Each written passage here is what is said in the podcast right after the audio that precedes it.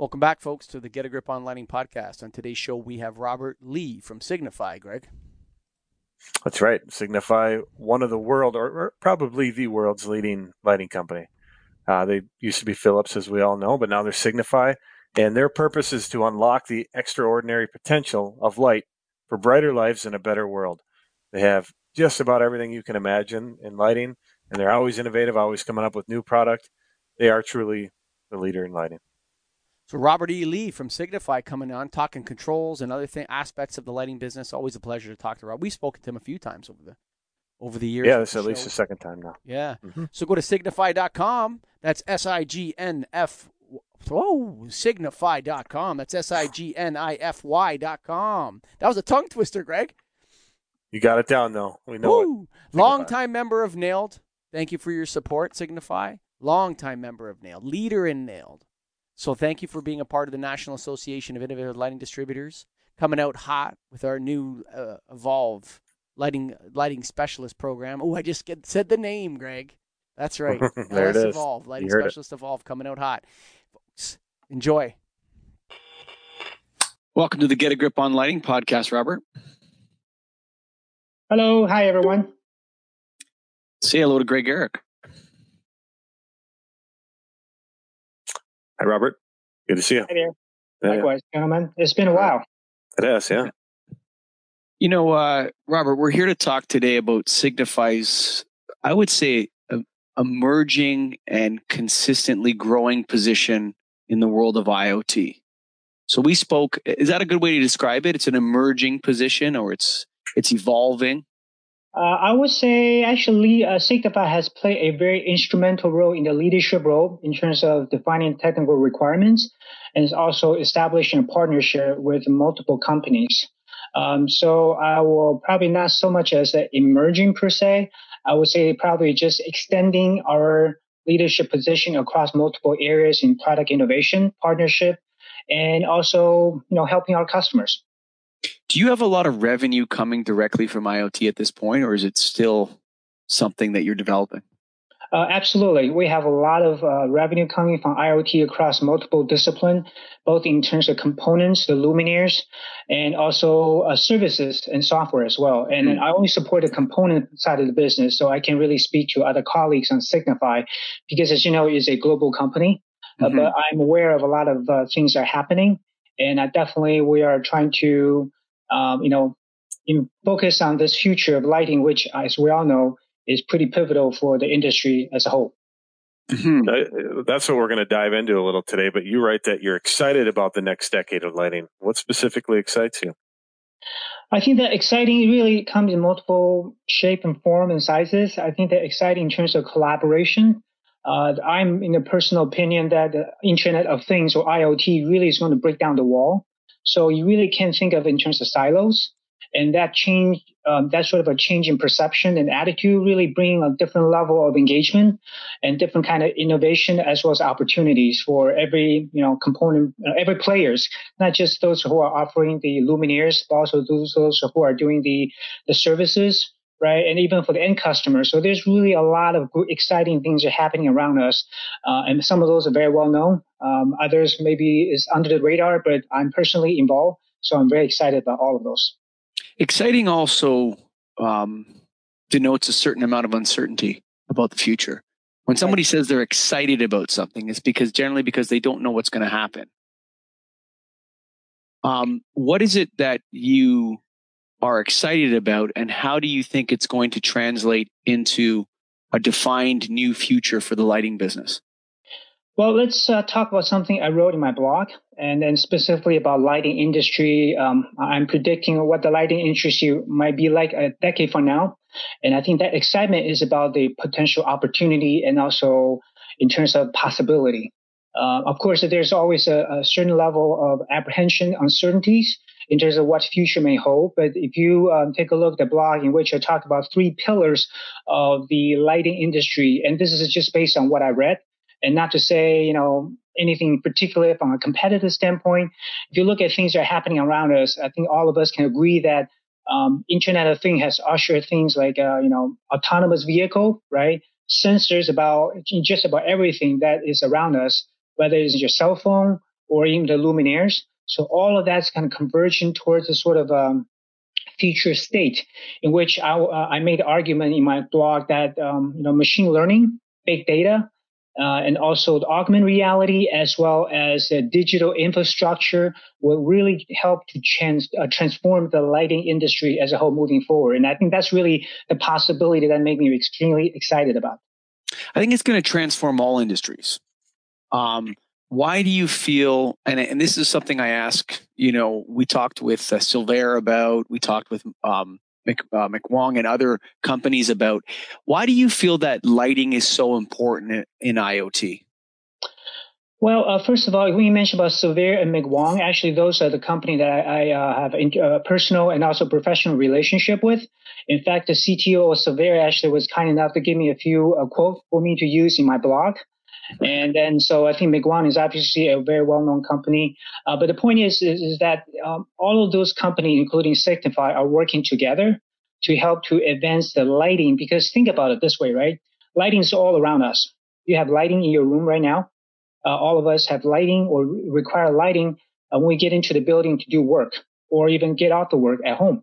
So there's a lot of um, so lighting is really around us. So that's a big in uh, many of us in Signify is untapped avenue for thinking about how lighting can be transformed with a digitization or IoT. So I think that's really why I think lighting certainly will become a more important, if not the most important areas in terms of changing our mood. Uh, so in terms of energy saving and things of that nature. So there's really a lot of possibility um, in terms of lighting industry when you cons- uh, consider uh, connectivity as part of the equation. Now, uh, it, also in your blog, you talk about uh, the future and, and what lighting is going to look like in 2030. And you said the answer lies in a future state called the mirror world. Yep. Tell me what the hell the mirror world is. uh, actually, there's a terminology that was coined by a, some of the futurists. So mirror world, think about it this way then. So everything that we interact with today is a physical world, right? Mm-hmm. And the mirror world is that imagine all of that is actually represented in a, a digital uh, paradigm or digital world. So imagine, if you will, I think that I use the analogy of uh, Pokemon Go. For those of us who know what the Pokemon Go is, it's really about integrating this information through the use of a smartphone. So you can see these uh, Pokemon character, you know, appearing as you use a phone to hunt around those, you know, uh, um, the characters. Uh, my, my son was really into that. So I think that is really a uh, sort of a telltale sign of what the augmented reality could be like in the future. So imagine if you go into a room where you have light fixtures, right? So if you are maintenance personnel, imagine this is what I explain in my blog is that you can hold up a device. It could be a smartphone. It could be you name it, right? Um, in the next uh, five to 10 years, might be some of the devices that they can actually point at the ceiling and look at the light fixture to be able to tell this is a particular ID or this is the device that I need to check for, for example, emergency audit right? They have to do that on a regular basis. So that's one example of the mirror world in which everything that we see, everything that's around us can be digitized so that information becomes available to us wherever we are and whenever we are. But now you brought up the idea of maintenance and that they had to have a cell phone. You're talking mirror world is it they can be anywhere. They don't actually have to be to the fixture or under the fixture using the phone. Uh, You're saying true. they can just look. That's true, and I think that that kind of make it more uh, like a WALL-E world. we sit in our chair and be able to uh, virtually immerse ourselves in the environment, and then you know, okay, uh, yeah. So I think that really, I think that we might be just scratching the surface in terms of possibility when you think about connected lighting by uh, incorporating things like you know, augmented reality or virtual reality or uh, you know machine learning and big data and all of that stuff. So there's going to have to be an accepted platform. You know, we've talked to a number of different people about connected lighting whether it's power over Ethernet or Bluetooth mesh or zero to 10, what is going to be the format or the, the platform that everyone's going to go with? Uh, I think that that's going to be a pretty interesting question. Again, I'm speaking for myself. Uh, I think that first of all, one of the things I'm being advocating, and especially those from Signify, is that you have to have a connected lighting to begin with. And then when you get into connected lighting, there are a lot of different variation of that. You, you mentioned about the power over Ethernet is one example.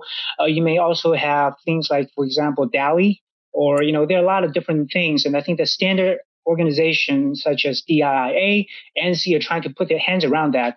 Uh, so I'm a little more pragmatic because my background is really in the telecom industry. So I can speak from my personal prior experience before I joined lighting that there could be a lot of different uh, wireless protocol uh, to implement this sort of uh, um, data transmission, uh, whether indoor or outdoor. So I think that, you know, it's hard to say which one is going to be the dominant force factor, but I think that overall you have to recognize that the common DNA across all those technologies about information exchange or what I would call it a telemetry which is sharing information from one device to the other to a centralized controller. So if you of remove this sort of which technology is better, but focus on the, uh, the key essence, which is basically, you know, accessing data remotely to do diagnostic maintenance, I think all of the technology may have its own unique uh, benefits, depends on the applications.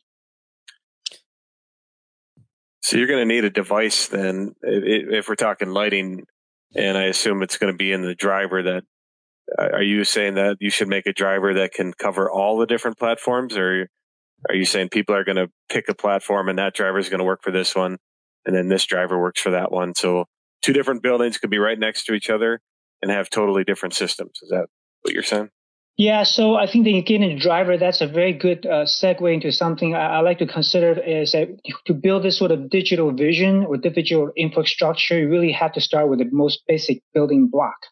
And I think that uh, here in Signify, as many of you know, we are um, advocating a so-called, I call it a digital LED drivers. Uh, this is different from your so-called analog driver in the sense that it has built-in diagnostic and built-in memory. So everything that is about this driver and the luminaire itself is maintained and kept a record of on which you can access, you can do some sort of data extraction and interpolation. And that's where the fun things really come about, right? Because once you have the data, then you're able to do something that you're not able to do so versus a zero to 10 driver, for example. So obviously this is going to be a trade-off, but I think that that trade-off probably will pay for itself down the road because if you think about the lighting um, any uh, light fixture, for example, uh, especially LED, which has a much longer lifespan than your traditional lighting system. So whatever money you spend today, if you consider it over the the cement uh, lifetime of light um, of the um, of the lighting fixture, for example, that really pay for itself with that incremental investment in that digital uh, in this all digital LED driver, for example.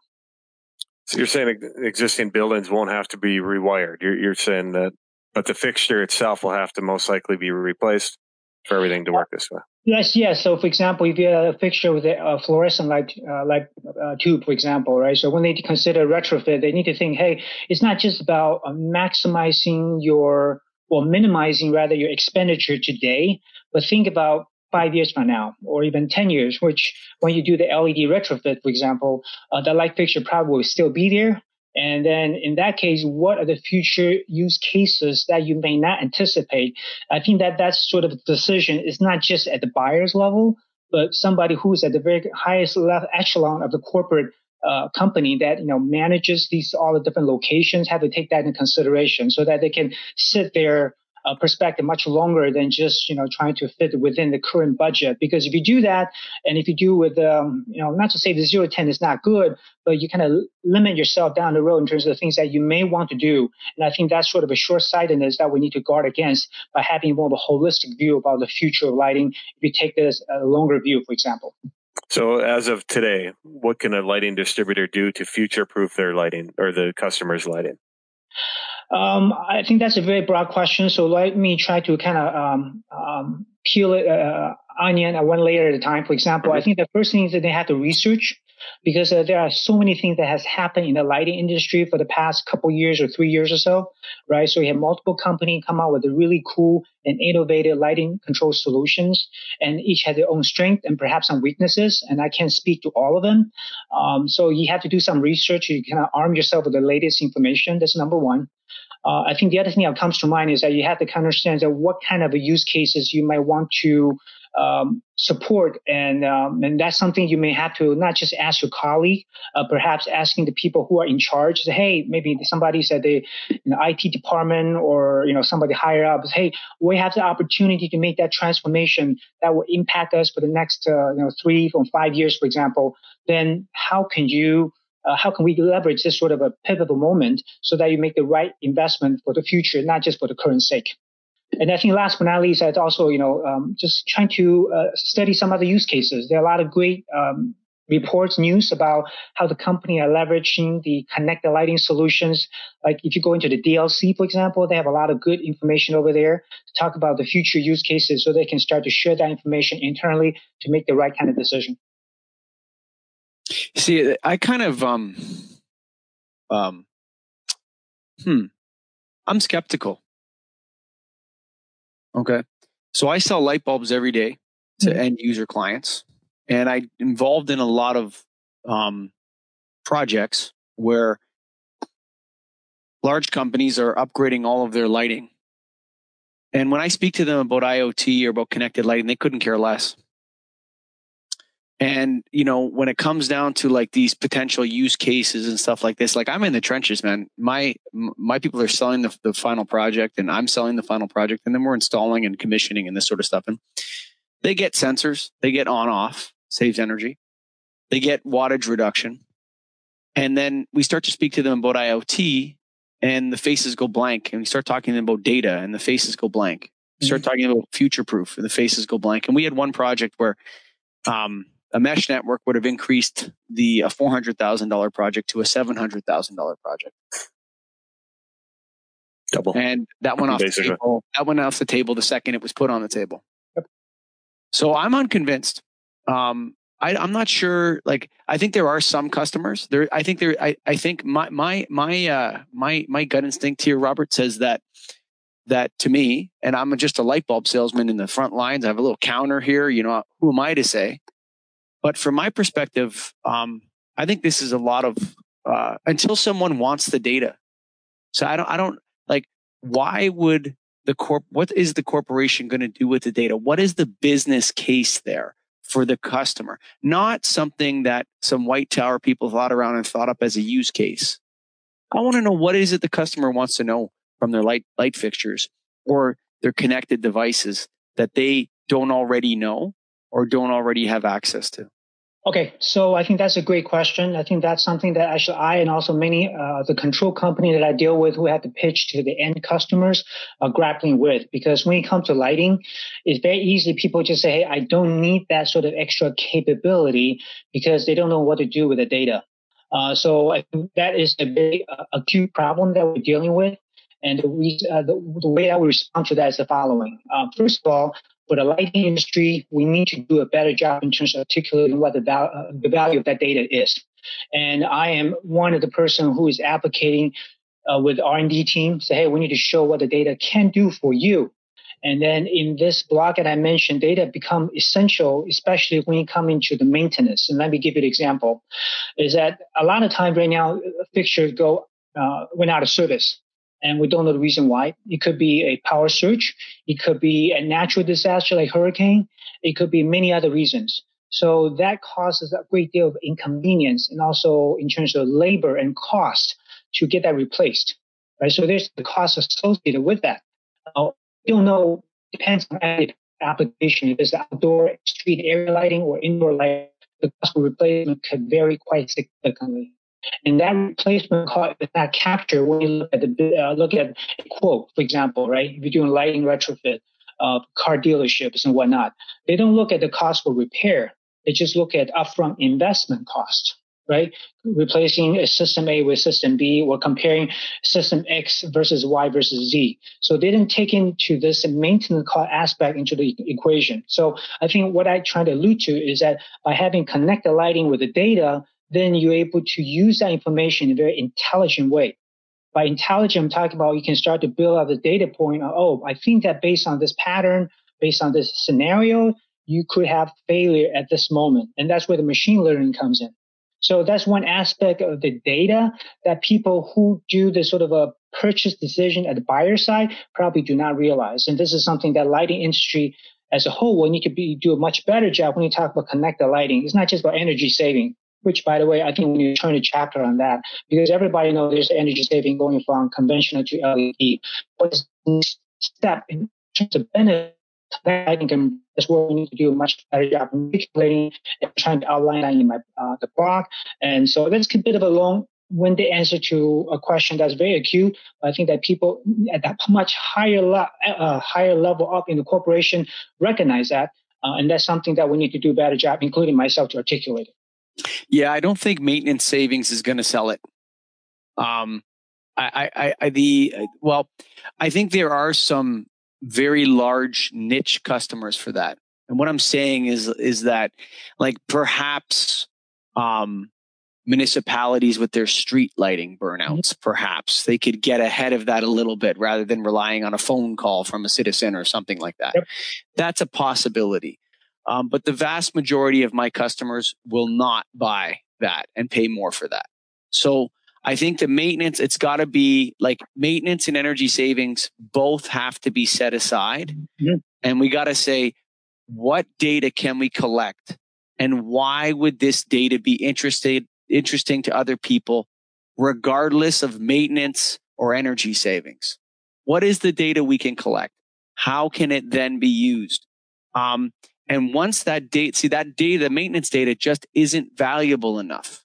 Is it valuable? Is what you're saying good? Yes, I agree with you that, gosh, wouldn't it be great if fixture 127 told the maintenance manager that its driver was out and told him the brand of driver and what he needed to do to fix it? Yeah, that would be great. But that information isn't critically valuable enough to justify the capital expenditure, the ongoing commissioning, because not only that though, there's a burden to managing this IoT. Absolutely. You know, so now you have to do something with the information. That's a human resources question. So now you're spending money in order to do something with the data that you're collecting from your lighting. Why would people do that? That's a tough, this is a tough business case, man. It is true. And I think that that's one thing that you don't know what you don't know in a way. It's kind of yeah, sure oh, right? You don't know what you don't know. I think that's where the IoT really presents the opportunity where if you make investment today, you may hedge yourself against some of the future scenario in which you do need that data. And so a little bit is kind of, a, uh, I will call it upselling, quite frankly, right? Because, you know, for most of us, maintenance, if you cross out the maintenance, what else can you do with the connected lighting? I have a, a, uh, a control company that uh, is a partner of Signify, they're able to leverage data collected uh, because these are the sensor data, for example, they know where people are congregating within a building, so it can help in, from a retail standpoint. You can see, you know, this is a, a layout that optimizes my traffic flow. So there's some sort of a, you know, I would call it moving away from the maintenance aspect, more focus on more of a revenue generating aspect. So there's one potential use case of uh, having a digital infrastructure that give you the sort of a uh, uh, a data set that you didn't realize, hey, I can turn that into something valuable as I plan for the store layout. Uh, especially nowadays, everybody's talking about virtual, right? Shopping on Amazon, shopping on whatever it, might, it may be. So bringing people to the store to have them to get the most optimal experience. That's one scenario where you do need the data. And another scenario is actually we have Signify offering this uh, solution. It's called Li-Fi, for example. Basically, lighting provided high speed data for instance. So that's another example where you can use data to tell shopper, for example, as you walk down the aisle of this produce department, we have this wonderful season harvest, seasonal harvest that is on sale right now. And then, you know, they can marry that sort of a end user profile if they want to opt in with sort of a coupon that they can leverage. So there's a lot of, you know, new use cases. Yeah, that, that sounds, those are like, those are, are sort of, that sounds like something from a brainstorming session. And no, right? it's not. It's actually being discussed, and then I'm only selling sure. on the component side, right? But if you talk about IoT, you, how many of us can imagine self-driving cars uh, five years ago, right? Right, right, right. Wait, wait, wait, wait. Hang on a second here. So, so I agree with you that yes, the uh, what I'm not saying that this is not going to happen. What I'm saying is that I haven't heard like there's a lot of brainstorming about what's going to happen, let me let me there's two things directions i want to go to here. I'm going to go with the first one okay? The first one is the first one is do you know peter drucker? Do you know who that is? Yep. He's the famous management consultant right? Mm-hmm. and and he asked the good question which is who is the customer right? What does the customer want to buy okay? So those two questions are very key. So you take example of Alta Vista. Do you remember Alta Vista, the search engine? Yep. Okay. Many years ago, right. It's okay. Or Yahoo is another example of this, right? When they were starting their, their businesses, their customer was the person that was searching on Alta Vista. Hmm. Okay. That was their customer. Google came in and they said, our customer is not the person searching Google. Our customer is the person who wants to advertise to the person who's searching Google. So in fact, our, the, our product is the user. Okay. Our product is the user. So Google's product is people using their search engine. Okay. Okay. That was their insight. They changed that, that, that they reversed it. So they said, we're not serving the people using Google. We're going to bring people of a certain type and subset them so that other people will pay to know what they're searching for. That's what Google did. Okay. And it's genius. Someone has to do this with this IoT because I'll tell you right now, the traditional customer of a light fixture has no interest in any of this right now. And I'm telling you that from the streets. Now, are there some niche markets here and there? Yes, there are going to be niche examples or areas. Maybe some of these areas will be quite vast. Like I said, municipal street lighting is an example where this argument will ha- like where lighting people can predict the thing. What I think is that once the information is valuable, someone's willing to pay for it. Why would anyone buy the light fixture? The person who wants the, the information will pay for the light fixture. Does that make sense? Otherwise, the data is not the, the, the data is not worth anything.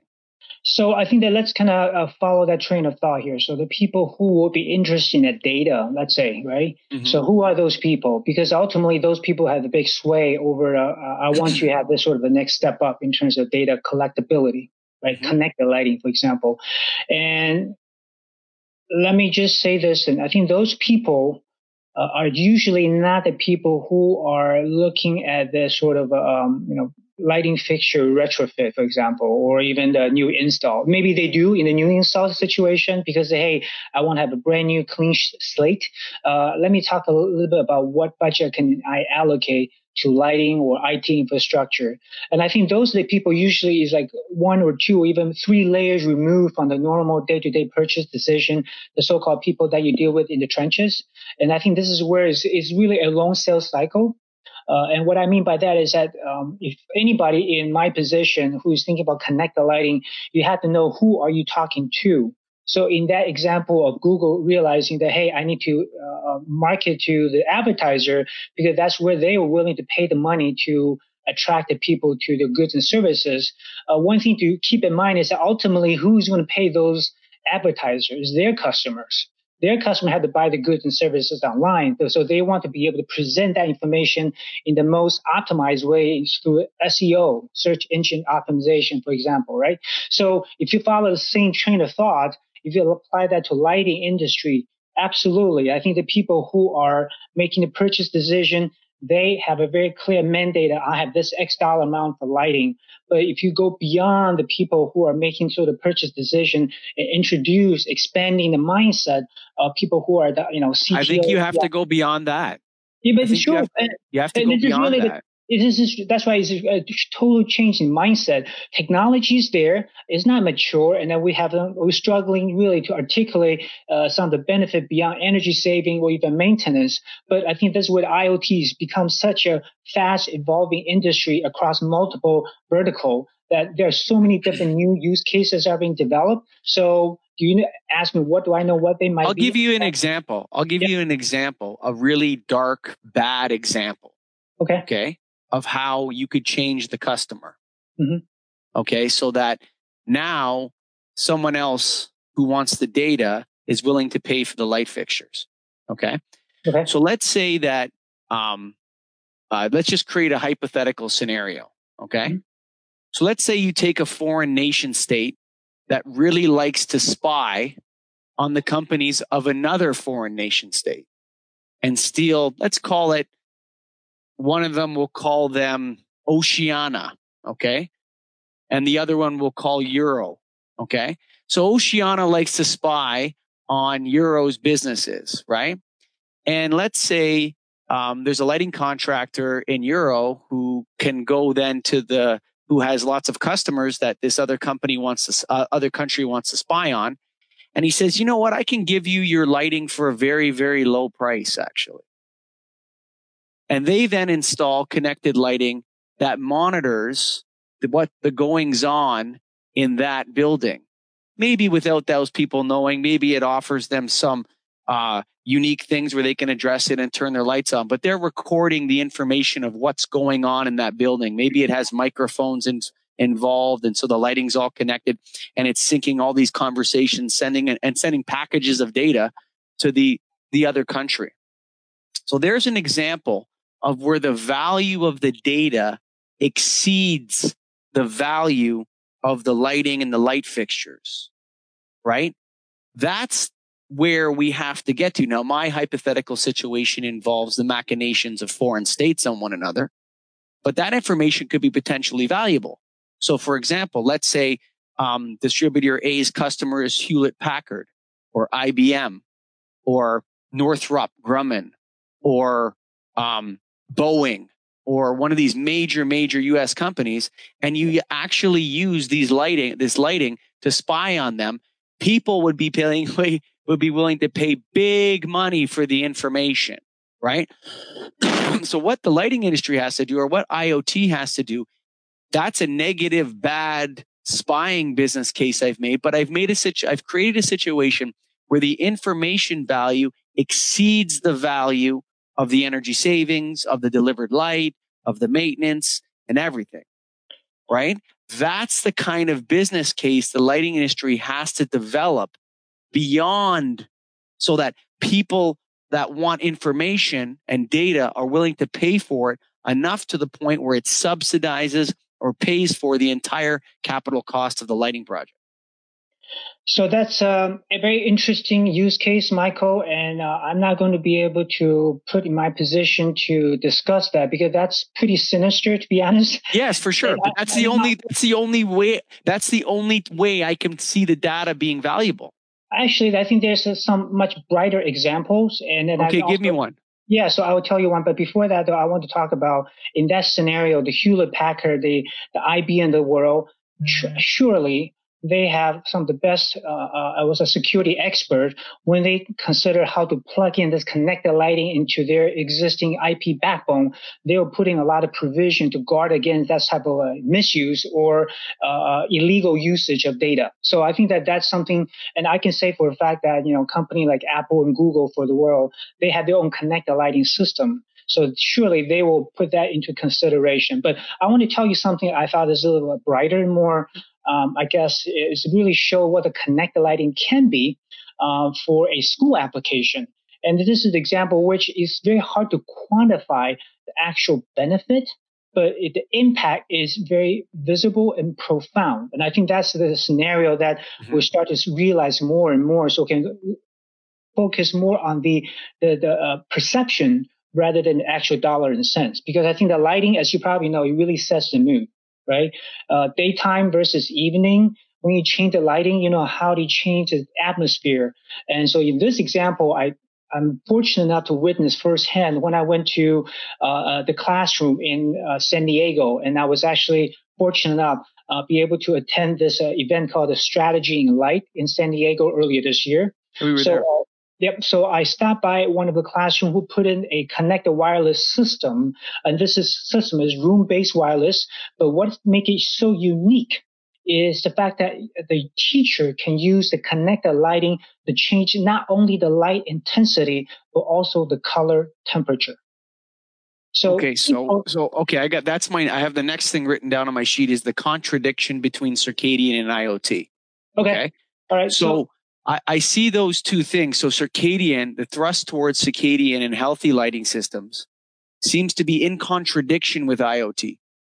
So, or the promises of IoT. So right now, you know, all the people, well, you can control your own lighting. You can come into your office and you can uh, set it up so that it's different temperatures and all this sort of stuff.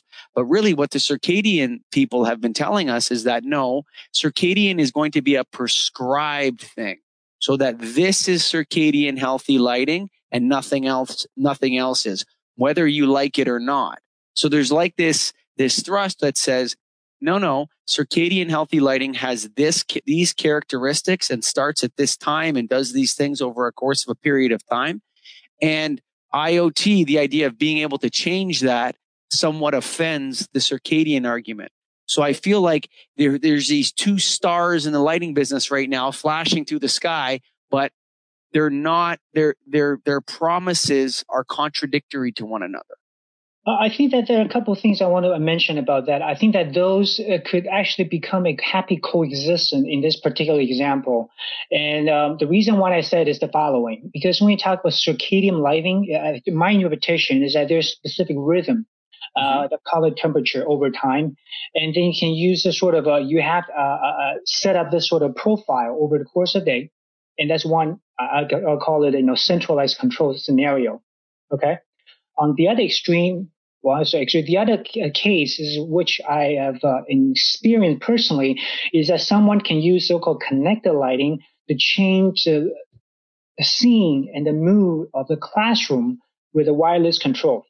So without getting into the specific technology, let me give you a little bit uh, um, uh, overview of this uh, classroom, for example. So this teacher, she is, um, so she has a classroom students and then she need to have the light replaced because the room is not very, uh, what she consider very uh, uh, friendly for the students. It is tucked in the corner of a a school. This is a private school, by the way. And I don't want to give in all the specific detail about the name and so on. But the point is that uh, through some sort of volunteer effort, and the Signify was part of that, we're able to put in this connected lighting system in which the teacher can use a wireless control to change the color temperature as well as intensity in the classroom from 1% to uh, 100% in terms of lighting output or 2700 to 6500. All right. So this is a case where the teacher has the total autonomy on controlling the light temper- color temperature and light intensity using the so-called connected wireless system. And then the thing now, as she said, was very profound is that with that sort of a control, she's able to engage a student in a way that she never had before because she can let a student, for example, who might earn this credit to change the color temperature for that particular period to change the color temperature as well intensity based on what that student feel like is best for him. So there's a different level of control. Different what does he know? And what does she know? Well, see, here's the deal. She's not operating from the perspective of op- uh, I want to optimize the circadian rhythm. It's about feel. It's about visual impact. I think this is a very important part of the lighting. Is that but that's where circadian and IoT contradict one another. Yes, you see, Michael, that's the thing that there might be a prescribed view, and I'm certainly not an expert. I'm not in the uh, academia sure. side. Uh, actually, PNNL has a, uh, I believe, a webinar coming up pretty soon, and one of the uh, the presenter, Andrea, actually is someone who I've uh, reached out to since our first webinar. So I want to give a shout out to her as well. I think there's a lot more. Andrea. yeah, Andrea, there.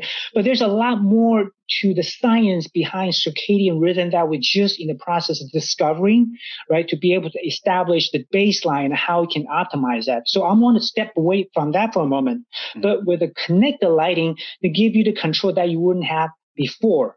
And that's where the connected lighting, and we're not talking about data point, by the way, we're talking perception, because in this sure. case, the teacher said verbatim that what you, her classroom has transformed from a dungeon. I'm not kidding you. He's literally used the word dungeon into a, pli- a, place of pride and joy because the way that she can interact with a student, the way they can control the mood, the color temperature, the light intensity that fits them. And so they may be have they may have their own specific set of attitude or perception of what a color can do to them, but that is indisputable. We can control it to you can control it, set it to level that you like right? So this is one small pocket of example, which I hope to see more of going forward because I'm also working with a, a, a multiple control company to, uh, uh, to um, deploy this so-called digital lighting control system that can change the color temperature across multiple areas, schools, commercial buildings, you name it. So we will be able to have a much wider body of evidence to show that what is circadian rhythm means. Do we want to automate, uh, automate it or you want to get the user in the room uh, ability to set it to their own liking? So it's still pretty new, but from a connecting lighting standpoint, there are a couple innovation that I feel is very strongly that I want to bring out is that you now have a way to connect and control them. And also you can change the color temperature that you may or may not have before. Or if you do, it might be very expensive. And we're going to change all of that with this new innovation that we have. Mm. Yeah. Now you, now you just need to make it affordable. So that, that's the issue that we run into yep. is great idea. You know, I'm yep. working with a school district right now. I've given them three proposals. One is to retrofit their fixtures with tubes. One is to insert new fixtures and then one is to add controls to those. And the price significantly increases as you go. As you know, tubes to fixtures is a huge increase. Yep. And now fixtures to controls is like uh, similar to Michael's situation, 400,000 to 700,000, just like that. And can you justify that extra 300,000 for that control? That's the tough part for us as people that And you're not including training everyone how to use it. Yes. So there's, a, I think I'll have to say this, and with any new technology innovation, there's always a learning curve, and then the price would, would do come down, right? Just think about mm-hmm. like a smartphone. How many people had smartphones, say 15, 10 years ago? But now it becomes such an indispensable part, and there's also different price point for the smartphone too. But there's a reason for that. You know why, Robert? There's a reason for that. So we all, we all, I don't know if you've ever hear people say, so I believe that humans are very smart. Okay. I don't buy That's into the horsepower out there. Yeah. I don't, and I think humans make rational decisions. Now, as a group, maybe it doesn't seem rational or whatever, but I think most people are smart. And I think most people make good decisions for themselves in their lives. And uh, I think arguments against that, I don't like it. So here's what the rea- people have adopted cell phones because it improves their lives so much. Mm-hmm. And those improvements are obvious to them as soon as they get them. And other people that don't have them notice that they're lacking something like Google Maps and all these different applications, right? That we, that, that we use on our phones that were literally unimaginable 20 years ago. Unimaginable. Okay. Not unimaginable, but beyond the, the idea of, uh, democratizing them to the masses. Okay. So we will switch extremely fast and we will adopt new technologies very quickly if the benefits are obvious. Mm-hmm. Okay. I think we're in the situation right now with IoT and lighting that the benefits are still not obvious.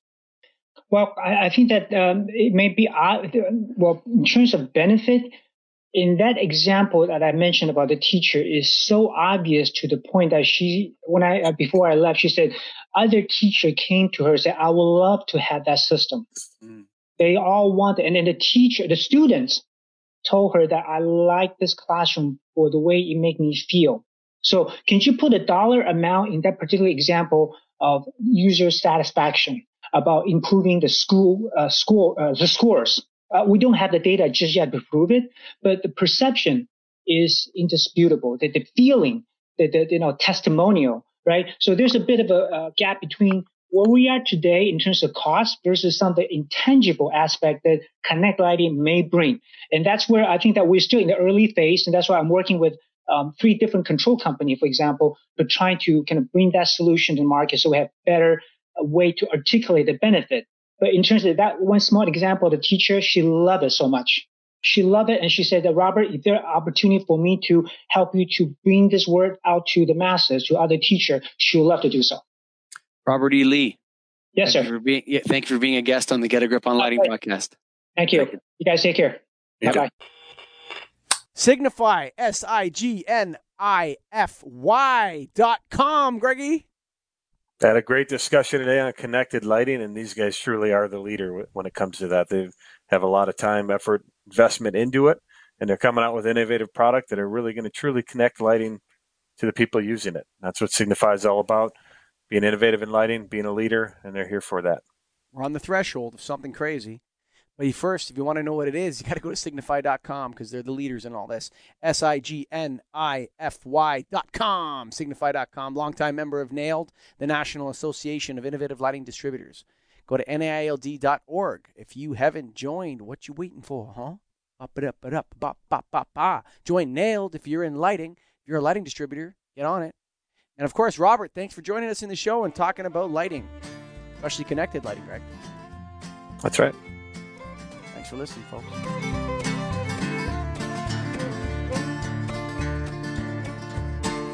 Written on the rectory wall, there's a sign there for all you are lost, Lord is there to find you.